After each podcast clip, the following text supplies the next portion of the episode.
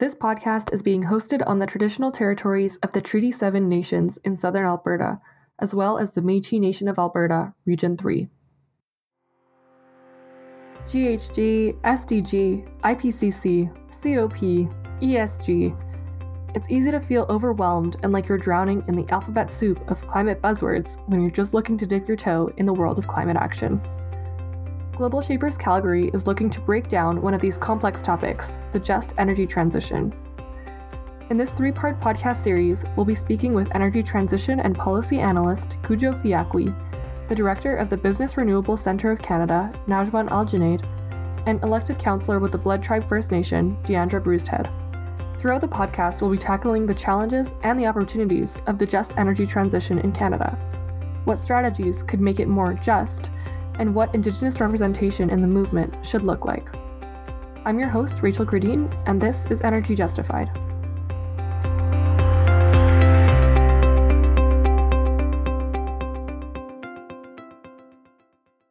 In this second episode of the Energy Justified series, I'm speaking with the director of the Business Renewable Centre of Canada, Nagwan Al-Guneid. Here's our conversation. My name is Nagwan Al-Guneid. Uh, I'm calling today from Treaty 7 here in Calgary. Um, I'm the director for the Business Renewable Centre Canada, where corporations and institutions can, can learn how to buy renewable energy directly from developers. Uh, we're focused on accelerating large scale renewable projects uh, through power purchasing agreements. Um, so, I mean, I've been working in energy related sectors for at least the last 12 years. Uh, I started in an energy company with oil and gas operations in uh, back then. And in 2012, I felt that early wind of change, and I wanted to be at the heart of the change and not just at the periphery. Uh, so I pursued a master's in sustainable energy development. And then I moved to the Energy Futures Lab, and now I am working uh, in the renewables and electricity sector. So, what interests me? I mean, I'm basically living the energy transition. Uh, I've been immersed in conversations and projects at the intersection of energy, environment, and climate policy. Uh, to me, it is fascinating to see the evolution and the speed of this energy transformation. Uh, I think we're basically living history. So Absolutely. The energy transition is very much underway right now in Alberta, I think. Um, so, could you briefly explain to us from your perspective what really is the energy transition and to what degree is it impacting Albertans? Yeah, so the energy transition means different things to different people. But the reality is that it is a transformation of the global energy system from fossil based to zero emissions economy and zero emissions energy system. And by system, I mean the whole value chain from energy producers to retailers to technology companies and transportation and everything in the middle. Now, the energy transition has started impacting Albertans. Uh, let's look at the coal phase out. Uh, Alberta is two years away from a coal free electricity grid. And this is an amazing success story. Coal was once responsible for over 80% of Alberta's electric generation. But we will have a coal free electricity decades ahead of schedule and six years ahead of the latest federal plan. So, this has been achieved through a combination of a clear coal phase out target, effective carbon pricing, and firm provincial and federal regulations. So, the impact is already here. Uh, the phase out uh, of coal fired electricity in Canada will impact thousands of workers. But at the same time, it will create many opportunities for communities to diversify economically. Yeah, that's great. So, actually, moving into that, what, in your perspective, what opportunities do exist for opportunities, I mean, the shift to a lower emission economy is well underway globally. Like it's here, it's no longer breaking news, and it presents these opportunities for Alberta and Canada to grow the economy, create new jobs, and deliver solutions to the rest of the world. Um, we know that the five major Canadian banks have joined Mark Carney's initiatives, the Net Zero Alliance of Banks. Uh, so this initiatives will bring more than 100 trillion of dollars in capital uh, from the global financial community to help get the world off uh, fossil fuels and onto a zero emission energy. So the markets have spoken and investor trends are signaling the need for environmental, social, and governance measure in energy investments. And global investors are hungry for climate conscious investments. And we need here in Alberta to create future fit activities and investments for this money to come uh, if we want a piece of that massive pie. Mm-hmm. Absolutely. Uh, so, I guess to turn that on its head, what would you say are some of the negative consequences of the energy transition? Yeah, so I mean, the the Pembina Institute is publishing a report on just transition, and it estimates a total of four thousand six hundred and twenty eight jobs will be impacted by the coal phase out. If we go back to that, uh, and that's in Canada. So in Alberta alone, it will be uh, thirty one hundred jobs. Um, yes, this is a negative impact, as it's really sad when people lose their jobs. But we need to plan this better. This is a way to plan the transition. Uh, the report found there are four key ways to uh, advance this and to integrate it into Canada's policies. So, one, you need that clear time bound target for the phase out to provide certainty for the industry, for the communities, for the workers to plan the future. We need to engage with all stakeholders early in the policy design process. It cannot be an afterthought. Uh, you need to include transition financing mechanisms and really prioritizing the impacted communities in clean energy procurement programs. So, as I mentioned briefly earlier, like we need a more organized energy transition and we cannot get caught like a deer in headlights. We know it's already happening. Mm-hmm. So, we, we've spoken a bit about this energy transition, um, and I wanted to bring up the concept of just. So, the government is saying that they want us to um, lead the charge on this just energy transition. So, can you tell us a little bit about the concept of just and how we can apply to this transition? What really is a just energy transition in your perspective? Mm-hmm. So, first of all, just transition is not a new concept. It's uh, it was coined, uh, I believe, first in COP in the nineties. Um, so, this concept needs to be human centered and earth centered. It has to be rooted in equity and defined very clearly uh, by implementing standards like UNDRIP, universal human rights, and indigenous rights. Like there, there needs to be that clear definition. And then as we talk about just transition, there's also pre COVID 19 and post COVID 19 realities. There's also pre George Floyd and post George Floyd. So we need to consider the social inequities and we need true representation at the decision making tables when we talk about the energy transition.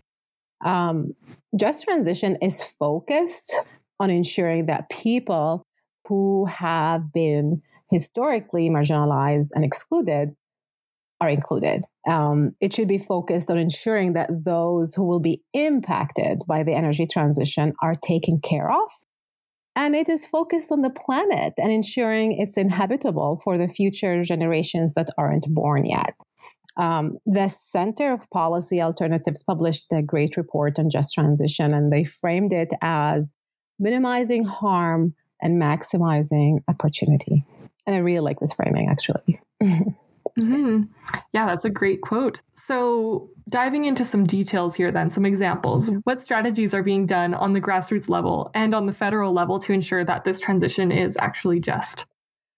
Yeah, this is an interesting question, Rachael. Actually, I'm not aware of strategies at a grassroots level.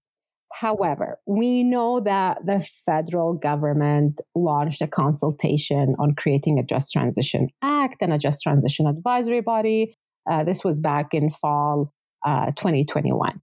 Um, when I worked at the Energy Futures Lab, I, I, led an engagement around this federal submission. And I remember you also joined us, Rachael. Yeah, I was um, there too. Yep. Yeah. So we heard from different stakeholders, and one of the biggest takeaways was that just transition policies should be nationally cohesive, regionally driven, provincially and territorially le- relevant, and locally delivered. So, for example, you, you can consider a specific transition program and policies for natural gas workers in British Columbia, uh, oil sands workers in Alberta, coal workers, geologists, drillers in Alberta and Saskatchewan, and, and so on.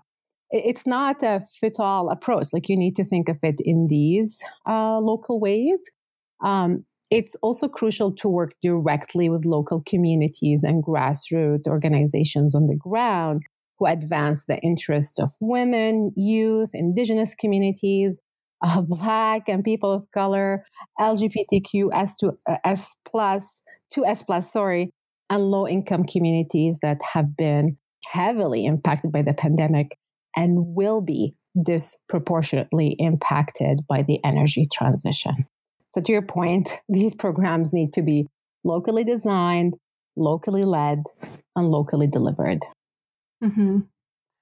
Yeah, that that's great, and uh, it it sounds too like we need to have a very holistic perspective on this issue or on this transition, and ensure that yeah, local groups are being um, being listened to and that they're included in all the decisions. And exactly, exactly, like really, it's not an afterthought. It's more of a co-creation, not a a consultation once you've created the program. It should be very a very early engagement. Mm-hmm. That makes sense. So, what what can people do? Um, what more can be done to support this just transition? How can people get involved with it? Do you have any advice on that front? Organizations and governments need to spend the time and effort understanding and accounting for just transition. They also need to ensure their spaces, decision making, and policy making processes are truly representative of the people impacted by the transition. It, cannot be people who've never experienced injustice planning and deciding for communities who are and will be impacted by the transition. The other thing I see is that in many spaces that we're hung up on the terminology. Either we, we don't like the just transition concept or we keep questioning what does that even mean? It doesn't matter. What matters is that there is an impact and is a, it is a big impact on many communities and we're losing valuable time here. So let's get on it. Let's just do this. Hmm yeah there's no time to wait. We have to just move forward towards a better uh, better energy future All right. Well, I'm on to my last question now. Um, where can people go? Where can youth go to learn more about this just energy transition? Uh, it is an evolving conversation, and I've seen many policy think tanks uh, producing reports that capture the current thinking on just transition. So, the Pembina Institute recently published a Women in the Energy Transition report. Uh, they're publishing another one I mentioned on workers and just transition um, the First Nations Major Projects Coalition and Indigenous Clean Energy have been articulating what Indigenous inclusion in the energy transition means. They've been doing this for years, very important work.